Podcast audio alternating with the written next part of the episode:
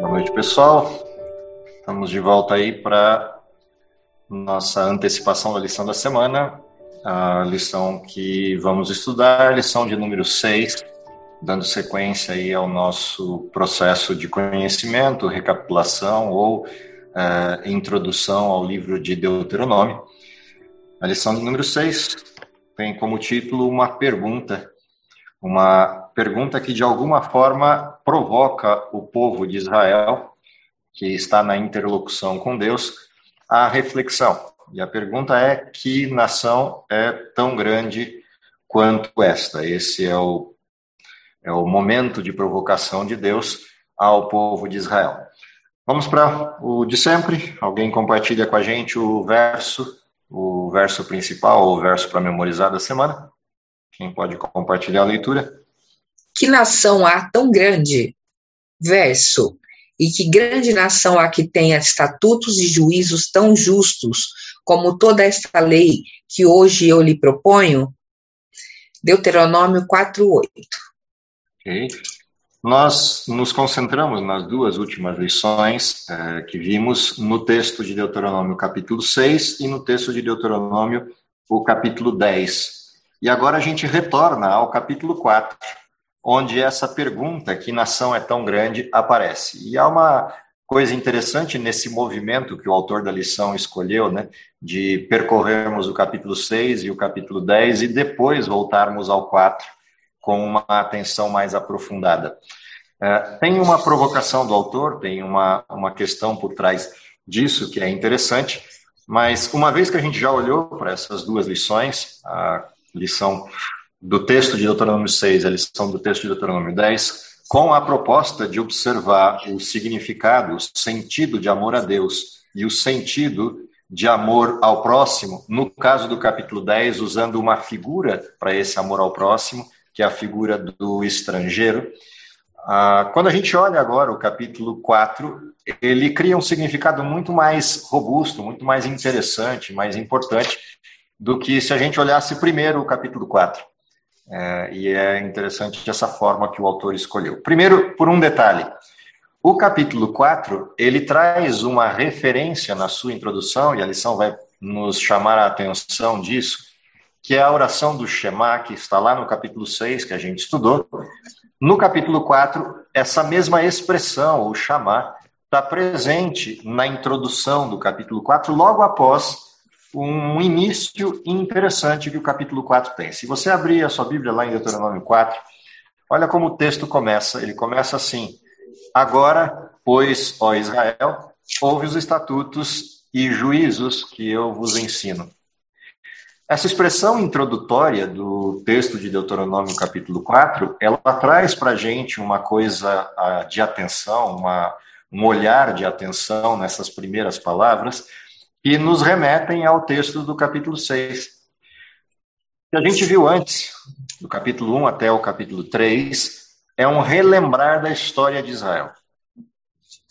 Esse relembrar da história de Israel cria um contexto o contexto de que, uma vez que eu sei, uma vez que eu reconheça aquilo que Deus fez por Israel no passado, mas não só, uma vez que eu reconheça a maneira como Deus agiu também contra Israel, quando Israel se posiciona contra Deus, e a maneira como Deus agiu com os povos ao redor de Israel, em relação à adoração e o reconhecimento do Deus de Israel, seja o povo egípcio ou outros, Toda essa intervenção de Deus na história de Israel resulta em algumas questões, algumas perguntas que são levantadas no capítulo 4. Essas perguntas que são levantadas no capítulo 4 criam o contexto para a oração do Shema, que vai estar lá no capítulo 6. Mas ele antecipa nesse capítulo uma provocação a Israel antes do Shema como se fosse um, entre aspas, óbvio que eu estou dizendo, um mini Shema, uma mini oração do capítulo 6. Porque o capítulo 4 começa com algo que às vezes a gente usa na linguagem popular, né, na, na gíria popular ou nas conversas populares. E agora, José? E agora, Mané? essa expressão do e agora José e agora Mané é a introdução do capítulo 4 de Deuteronômio, porque é exatamente isso que está escrito no original. Obviamente não com o Mané e não com o José, mas é, a expressão tem essa provocação. E agora? O que, que você vai fazer uma vez que você sabe disso?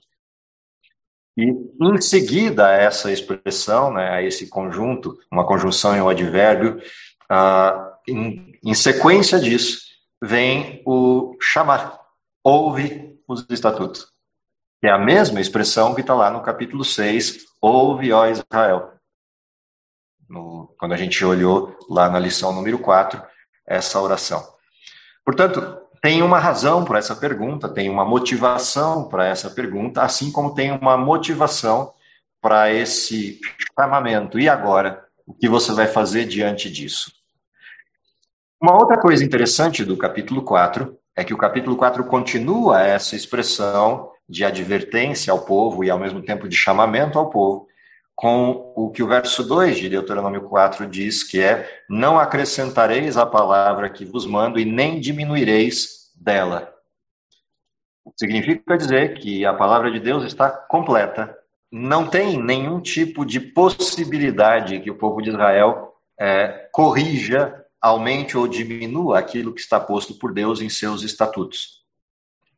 E há uma razão para essa expressão tão grave que Deus põe aqui. E é interessante porque essa expressão, ela também aparece lá em Mateus, quando Jesus conversa com os que de alguma forma procuravam coisas em que pudessem, pelas quais pudessem acusá-lo. E logo depois da expressão base do Sermão da Montanha, Jesus traz um questionamento à tona, que é o fato de que alguns dos fariseus e escribas questionavam aquilo que Jesus ensinava, como se Jesus estivesse derrubando as leis, substituindo as leis ou revogando as leis de Israel. E no verso 17 do capítulo 5 de Mateus, Jesus expressa de maneira bem grave: Não cuideis que eu vim abolir a lei ou os profetas. Eu não vim nem abolir, não vim desrespeitar, eu vim cumprir. E aliás, mais do que isso, até que o céu e a terra passem, nenhum jota e nenhum tio será tirado da lei sem que tudo se cumpra. A mesma expressão Paulo usa na, no seu texto, lá na narrativa de Romanos, no capítulo 6 e 7, quando ele faz aquele processo de contraste entre a graça é, ou a fé e a lei, e pontua, ele chega a uma conclusão, ao ápice dessa discussão, no capítulo 7, quando ele diz que a lei tem vigência por toda a vida do homem, e ainda questiona: teria a lei que foi criada por Deus e posta por Deus se tornado em algo mal, porque da lei veio a morte? E ele mesmo responde: de maneira nenhuma, a lei é santa, justa e boa. Tanto Jesus quanto Paulo são categóricos em pontuar que a lei de Deus é plena, completa, santa, absoluta nas suas referências, mas Jesus também pontua nenhum J e nenhum tilde será tirado da lei sem que tudo se cumpra. E ainda tem advertências postas na sequência disso para que não se acrescente nada à lei. Todos esses elementos do Novo Testamento saíram desse texto.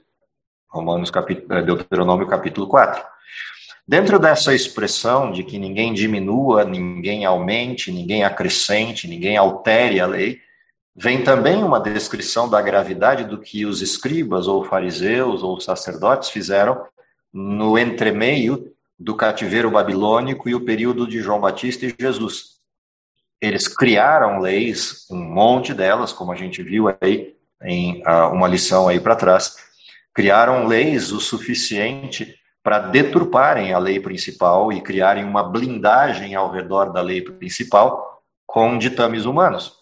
E, obviamente, estas criações humanas, Jesus as derrubou uma após outra, no seu comportamento e na sua fala. Portanto, essa expressão de Deuteronômio 4, verso 2, ela não só é grave aqui, mas ela persiste por toda a Bíblia. O que significa que esse texto não é só para o povo hebreu.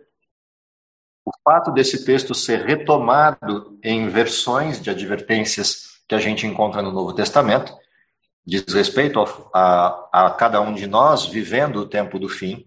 Portanto, Deuteronômio novamente se confirma como uma verdade presente, uma verdade que ultrapassa o tempo do povo de Israel e nos atinge no nosso tempo. Tempo em que as pessoas têm diminuído a palavra de Deus, a sua vontade ou as suas leis e estatutos e juízos, seja diminuído pela substituição tosca que às vezes fazem de uma interpretação equivocada do que foi a graça de Cristo e de quais são as suas implicações, e principalmente do que foi o sacrifício de Cristo na cruz. Mas também tosca no sentido de uma produção de um liberalismo barato em cima dos estatutos postulados por Deus como se o ser humano pudesse delimitar a vontade de Deus, o que Deus quer que eu faça ou deixe de fazer. Portanto, essa advertência, não acrescenteis, não diminuam as escrituras, elas têm uma, uma relação direta com a sociedade que vive no tempo do fim. Se a gente ainda cruzar esse texto com o comportamento do povo do último tempo, seja pela versão que os compara com os dias de Noé, seja pela versão que retrata de forma direta os comportamentos do ser humano lá em Timóteo, um ou outro que a gente estivesse lendo, na realidade, resultam destes acréscimos ou diminuições dos estatutos, juízos e lei de Deus. Se a gente continua observando o texto, o verso 3 vai pontuar para a gente, no, no, texto de Deuteronômio, que o, os vossos olhos têm visto o que o Senhor fez por causa, e aí aparece um nome, Baal Peor. Pois todo homem que seguiu Baal Peor, o Senhor teu Deus consumiu do meio de ti. Essa advertência que aparece no capítulo 4, essa referência precisa que a gente tem aqui, mostra algo que aconteceu na história de Israel, e a gente encontra isso lá no livro de Números, na história de Moisés e o povo de Israel, a maneira como o povo de Israel foi baixando, né, descendo o seu nível de convivência, adoração e reconhecimento de Deus, ao ponto de chegar a uma postura, a um comportamento de corrupção é, tremendo, no sentido de que o pecado de Israel vai para além do paganismo e adoração de um Deus diferente, como foi, por exemplo, lá a adoração ao bezerro de ouro, na, nas bordas do Sinai, a adoração a Baal Peor implicou em sacrifícios, inclusive, se a gente observar a forma, podendo ter chegado a sacrifícios humanos. Mais do que isso, o culto a Baal Peor envolvia orgias e pecados sexuais de grande monta, o que significa que Israel realmente baixou o seu nível de forma bastante grotesca, e esses sujeitos que participaram disso em Israel foram todos mortos, destruídos por Deus. E a advertência que a gente vê lá no texto de Deuteronômio, no verso 3 do capítulo 4, nossos olhos têm visto o que o Senhor fez por causa de Baal Peor, é, essa expressão ela é muito séria, porque os juízos de Deus sobre aqueles que passaram ou fizeram esse tipo de coisa é, foi bastante severo, bastante preciso na história o que a gente encontra lá nos textos de Deuteronômio 25, e vocês vão ler ao longo da semana a forma como essa, essa postura de Deus foi séria, foi severa para esse tempo. Mas há uma coisa interessante aqui, porque se a gente avança o tempo na história e vem para os nossos dias, embora não tenhamos hoje a postura dos sacrifícios humanos do paganismo antigo, a gente continua tendo a prostituição nas suas mais variadas formas pela diminuição dos estatutos de Deus ou o afastamento da palavra de Deus. A promiscuidade, a maneira como a sociedade do século XXI tem agido, e para mais do que isso, todos os tipos de promiscuidade, elas são advertências bastante severas ao povo de Israel, mas que ultrapassam o tempo. Se a gente abrir Romanos, no capítulo 1, a partir do verso 17 do livro de Romanos, nós vamos encontrar o mesmo comportamento presente nos dias de Paulo.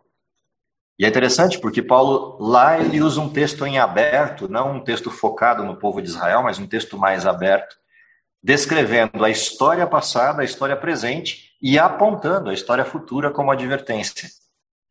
Dizendo que Deus se revela em todos os lugares e em todas as é, coisas criadas para que a humanidade se torne indesculpável quanto ao conhecimento de Deus, e aí ele vem com a advertência de que os homens abandonaram a adoração a Deus e deixaram de glorificá-lo. Porque deixaram de glorificar a Deus, o que acontece com eles é que são entregues às suas próprias paixões e concupiscências. Esse texto está em aberto, ele não funciona só para o passado e nem só para o presente de Paulo, mas ele continua em aberto para o futuro como uma advertência que o povo de Deus não cometa o mesmo erro.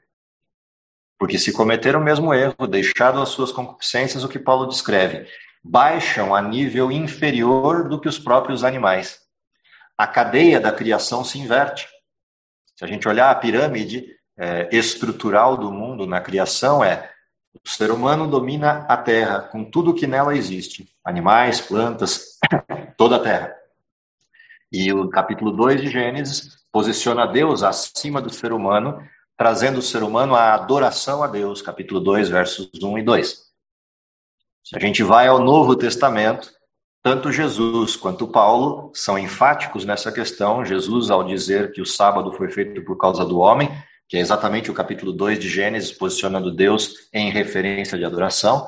Paulo suscita essa adoração no texto de Romanos, capítulo 1. E quando a gente vai a Apocalipse, o centro da mensagem para o tempo do fim é temei a Deus e dai-lhe glória, vinda a hora do seu juízo e adorai aquele que fez o céu, a terra, o mar, a fonte das águas. Em contraste, no caso do capítulo 14, verso 6, com o que está no capítulo 13 de Apocalipse, que é uma adoração espúria, pagã, revitalizada no tempo do fim, na segunda metade do capítulo 13. É exatamente a referência que a gente está lendo aqui em Deuteronômio, da forma como Israel desceu o seu nível, baixou o padrão até um padrão vil, abaixo dos animais. E por isso, Deus, de forma tão incisiva, age contra Israel. Na carona disso, a gente ainda vai passar por duas questões importantes do livro de Deuteronômio, capítulo 4, que é o chamado de Deus à fidelidade, e essa expressão a gente encontra a partir do verso 4, porém vós que chegastes ao Senhor, que vos achegastes ao Senhor, hoje todos estáis vivos. Vedes aqui, vos tenho ensinado estatutos, juízos, como me mandou o Senhor, o meu Deus, para que assim façais no meio da terra a qual ides de herdar. Essa postura de fidelidade, ela tem uma base. A base de quê? Os que viveram antes de vocês e cometeram esse erro de se afastar de Deus e descer o nível abaixo dos animais, servirem a Baal pior, foram destruídos. Vocês, ao contrário disso, chegaram aqui vivos e têm uma promessa. A promessa de que a terra está à disposição de vocês para ocuparem, e Deus os manteve, Deus susteve vocês para que chegassem vivos aqui. Portanto, não cometam os mesmos erros dos que vieram antes de vocês, e nem os erros das nações que cercam vocês. Sejam fiéis, fiéis a Deus, excluindo qualquer tipo de adoração espúria ou postura que, de alguma maneira, exclua vocês dessa promessa. Também nessa, na lição dessa semana, a gente vai ser provocado para olhar os textos do Novo Testamento que, de alguma maneira, se vinculam com essa história. Uh, e essa expressão que a gente vai encontrar uh, tanto lá no texto de Judas, que a lição faz alusão, quanto no texto de Coríntios, capítulo 10, de alguma maneira nos fazem atentar para essa direção, para essa expressão do que significa essa fidelidade, ao mesmo tempo o contraste com outras abordagens. Só para antecipar a leitura de um desses textos, o texto de Judas, o verso 24, ora, aquele que é poderoso para vos guardar de tropeços e para vos apresentar com exultação imaculados diante de sua glória. A fidelidade implica a santidade. Portanto, ser fiel a Deus não é ser amiguinho de Deus, embora ser amigo de Deus é uma situação é, precursora da obediência, responder afirmativamente ao amor de Deus é aquilo que nos permite depois a obediência, mas é, não dá para eu ficar parado aqui. A postura é aquele que ama Deus, guarda os seus mandamentos, portanto, a fidelidade implica santidade, implica uma resposta afirmativa na direção de Deus. O texto de Coríntios 10 vai ter a mesma expressão não vos sobreveio tentação que não fosse humana, mas Deus é fiel e não permitirá que sejais tentados além das vossas forças. Pelo contrário, juntamente com a tentação, vos proverá livramento de sorte que podeis possais suportar. Essa expressão é, agrega ao chamado de fidelidade que o texto de Deuteronômio faz a disposição de Deus em fornecer poder, fornecer condição para que a tentação não me leve.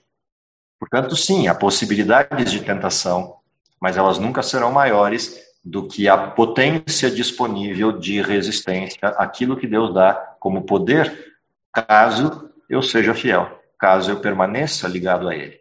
Óbvio que se eu tentar sozinho, estou morto. Tantas quantas vezes o pecado bater a porta, tantas quantas vezes em algum pedaço dessa história vamos nos perder. E aí vem a grande pergunta do texto de Deuteronômio 4, que é a pergunta do que nação, que povo é como vocês, ou é do tamanho de vocês, ou é tão grande quanto vocês são. Aqui há dois aspectos interessantes, porque você está olhando uma nação que ainda não tomou posse da terra. E a pergunta vem na prévia dessa posse, vem na prévia da entrada da terra. Significa que há dois olhares nessa pergunta. Um olhar para trás, que é tudo que Deus já fez, e baseado em tudo que Deus já fez por eles, vem a segunda parte, que é o que Deus fará por eles. O problema é que o tamanho dessa nação, não no sentido físico de tamanho, né, a nação ser grande em número, mas o tamanho no sentido da pujança da nação e do respeito que ela terá diante dos demais povos, Toda essa expressão de é, crescimento da nação, de poderio da nação, está vinculada a uma questão de base, a questão da obediência. O que significa dizer que o que será, o que fará de Israel esse povo pujante, esse povo especial, apreciado pelas nações que vêm ao redor de Israel, seja na invasão de Canaã ou todas as demais nações da terra, a partir do crescimento de Israel dentro da Terra Prometida, expandindo suas áreas de, de habitação, posse e abrangência. A forma como as nações viriam Israel está intimamente ligada à resposta de obediência. A fidelidade de Israel aos estatutos de Deus demonstraria às pessoas que cercam Israel a soberania, mas não só isso, a sabedoria de Deus, o conhecimento de Deus. Afinal de contas, Israel tinha coisas no seu comportamento que nenhuma nação do planeta teria. Por exemplo, se a gente abrir o livro de Daniel, no capítulo 1, e olhar a história dos garotos que chegam à Babilônia, na proposta que o rei faz de que eles participem da mesa real e estudem na universidade babilônica para se prepararem por três anos para se tornarem servos do rei na, nos cargos públicos da Babilônia. Daniel e seus amigos fazem uma, uma objeção àquilo que foi proposto. Com todo cuidado e sabedoria, encontraram graça nos olhos do chefe da casa dos eunucos, mas ele não pôde atendê-los. Mas eles não desistiram e foram ao chefe da cozinha, solicitando ao chefe da cozinha que lhes permitisse lhes experimentasse por dez dias. E lhes desse legumes ou vegetais a comer e água para beber, para não, se, não participar das iguarias da mesa do rei. E o chefe da cozinha, como o pedido parecia um pedido possível, dez dias não ia matar ninguém, ele aceita, talvez até por curiosidade, uh, ver o que vai acontecer. E depois de dez dias, eles são achados mais saudáveis, mais robustos, mais hábeis no conhecimento e mais gordos, no sentido de estavam mais fortes do que todos os demais garotos que estavam na mesma condição. E como o time que está ganhando não se mexe, o chefe da cozinha deixa que eles continuem assim. Mas de onde veio esse conhecimento dos garotos para pedir isso? Veio da história do seu povo e das instruções de Deus no livro de Levíticos e no livro de Gênesis.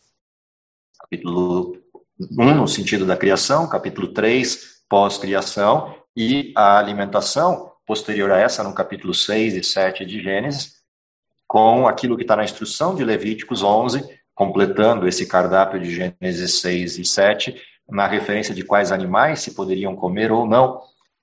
E embora aqui Daniel faça uma opção radical de nem mesmo comer carne nesse processo da universidade. Depois você vai ver no livro de Daniel que ele volta ao, à dieta típica israelita, comendo cordeiro ou outros tipos de carnes permitidas por Deus. Mas lá no capítulo 10 você percebe que quando ele precisa de um processo de intervenção e oração e jejum, ele volta a essa alimentação frugal do capítulo 1. O que mostra que as instruções dadas ao povo de Israel eram instruções conhecidas e, se aplicadas, destacariam o povo de Israel das demais nações, tanto na saúde quanto na longevidade. Algo que hoje é conhecido. Aliás, nós, adventistas do sétimo dia, em certo sentido, somos conhecidos por essa questão do regime alimentar, coisa que não só está presente no texto bíblico de Gênesis, Levíticos, mas está presente também na mensagem profética do tempo do fim, nas instruções sobre saúde. Ou seja, nós temos dentro da revelação de Deus, nessa expressão, que nação é tão grande quanto vocês. A obediência permitiria que as nações percebessem a inteligência do Deus de Israel, a sabedoria e soberania do Deus de Israel, porque nenhuma nação teria o resultado que Israel teria. Com uma diferença ainda o fato de que Israel teria todos esses resultados e não tinha reis humanos. Viviam debaixo da tutela e soberania de Deus, o que provocaria as nações a quererem conhecer e entender quem é esse Deus que diverge tanto dos demais deuses presentes na história do paganismo. A gente ainda vai olhar na lição dessa semana enquanto é, percepção, o sentido da palavra sabedoria e da palavra entendimento ligado a essa questão de obediência, mas principalmente a personificação dessa sabedoria. Se por um lado a promessa apontava que em Israel, na expansão e pujança de Israel, todas as nações da terra seriam benditas, por outro lado, a partir de Israel, eles reconheceriam a pessoa de Deus. E essa expressão sabedoria, tanto quanto a expressão entendimento, tem tanto uma ligação direta com a obediência, quanto tem também uma personificação, sabedoria e conhecimento, e a gente vai perceber isso quando lê o livro de Provérbios, quando Salomão incorpora a palavra sabedoria a uma personalidade. Em outras palavras, ele personifica a sabedoria. E a expressão da sabedoria é a pessoa de Cristo. Algo que para nós, no Novo Testamento e no nosso tempo, é significativo, se para eles já era significativo no atrelar a sabedoria a uma pessoa e essa pessoa uma pessoa divina, para nós é mais significativo ainda, uma vez que a gente conheceu o Cristo na história e vive pós-Cristo. Alguém disponível que será para nós sabedoria. E esse Cristo nos promete, numa referência direta lá em João capítulo 15 e 16, que viveríamos com essa sabedoria presente, ainda que Cristo não estivesse entre nós. Eu vou, mas enviarei outro que é igual a mim, e ele vos será o consolador. Esse os guiará na verdade, convencendo do pecado, da justiça e do juízo. E mais do que isso, esse texto nos traz uma referência muito interessante, que é aquilo que já estava pautado sobre o Espírito Santo, na referência de que, eh, na escolha de caminhos, quando postulado para a gente está à direita ou à esquerda, ouvirás uma voz atrás de ti dizendo: Esse é o caminho, andai por ele. Essa forma de relato tem tudo a ver com essa expressão personificada do conhecimento e da sabedoria. E é interessante observar isso quando a gente ultrapassa a linha do tempo do povo de Israel e chega até os nossos dias. Por fim, terminando e concluindo é, aquilo que vamos estudar aí ao longo da semana, é, eu terminaria com o último texto da lição, é um texto interessante. Aliás, tem dois textos que é, vale a pena olhar na lição. Um estava lá no começo dela, na lição de domingo, é, um texto do livro Mensagens Escolhidas, está lá destacado no meio do corpo principal do texto. Satanás tem sido perseverante e infatigável em seus esforços para levar avante a obra que começou no céu, mudar a lei de Deus. Tem tido êxito em levar o mundo a crer na teoria que ele apresentou no céu antes de sua queda, de que a lei de Deus era defeituosa, necessitava ser revisada. Grande parte da professa igreja cristã, por sua atitude, se não por suas palavras, mostra que aceitou esse mesmo erro. Esse é um primeiro texto para a gente manter no radar na primeira parte das provocações da lição dessa semana e aprofundar um pouco uh, os outros textos indicados de Ellen White nessa semana. Um outro texto está lá na lição de sexta-feira, que é o texto do, uh, do grande conflito, uh, que é interessante a gente reportar também. Uh, começa assim, desde a origem do grande conflito, o propósito de Satanás tem sido, tem consistido em destruir a lei de Deus. Para cumprir esse objetivo, ele se rebelou contra o Criador e, embora tenha sido expulso do céu, continuou a mesma luta na terra. Sua constante meta tem sido enganar os seres humanos para induzi-los a transgredir a lei de Deus. Se isso é feito rejeitando toda a lei ou apenas um dos seus preceitos, não importa. No fim, o resultado será o mesmo. Aquele que tropeça em um só ponto manifesta desprezo por toda a lei. Sua influência e exemplo estão do lado da transgressão, e o indivíduo é considerado culpado de todos os mandamentos. Portanto, essas duas referências mostram um pouquinho do cenário em que vivemos. Estamos no tempo do fim, vivemos num contexto muito peculiar da história, em que somos chamados a temer a Deus, dar-lhe glória e adorá-lo. E essas três expressões, temer, tem a ver com a questão da obediência e o reconhecimento da santidade de Deus e da nossa pequenez frente ao pecado. O segundo aspecto, dar-lhe glória, tem a ver com reconhecê-lo como a autoridade maior do universo e que merece a glória e o louvor pelo que ele é e pelo que ele fez e pelo que ele faz. E a terceira parte, que é a adoração, também referencia aquilo que ele fez no sentido da identidade. Adoramos a Deus porque só ele teve o poder para criar, nos dar vida e condição de liberdade de escolhê-lo. Portanto, essas referências, de alguma maneira, cruzam com esse texto de Deuteronômio 4, nessas perguntas feitas a Israel: Que nação é tão grande? E agora que vocês sabem de tudo que eu fiz, como vocês vão responder? E a proposta de Deus: obedeçam, nem mais, nem menos, àquilo que eu vos postulei. Que a lição dessa semana possa ser também para nós uma advertência, uma percepção da gravidade, da peculiaridade do tempo em que vivemos, e mais do que tudo, perceber essa conexão íntima entre o livro de Deuteronômio e a verdade presente para os nossos dias na última fase da história. Deus abençoe vocês, tenham um bom estudo durante a semana. Nos vemos na semana que vem, se Deus quiser. Vamos orar? Querido Pai que está no céu, te agradecemos pelo dom da vida, pela oportunidade que temos, do tempo peculiar em que vivemos, mas principalmente porque temos disponível a história dos que nos antecederam, seja nos seus altos ou baixos, para que possamos compreender a nossa própria história e entender o Deus que temos e a bondade, amor e grandiosidade desse Deus que se dispõe a salvar-nos. Dá-nos, Senhor, a graça de que respondamos afirmativamente a todos os teus apelos, seja na forma do preparo para os dias que estão diante de nós, mas como também pelo desempenho da missão, que nos dê a força, a presença do teu Santo Espírito, para que possamos concluir a tua obra e, se possível, vê-lo voltando em nossa geração. É o que lhe pedimos por Jesus. Amém.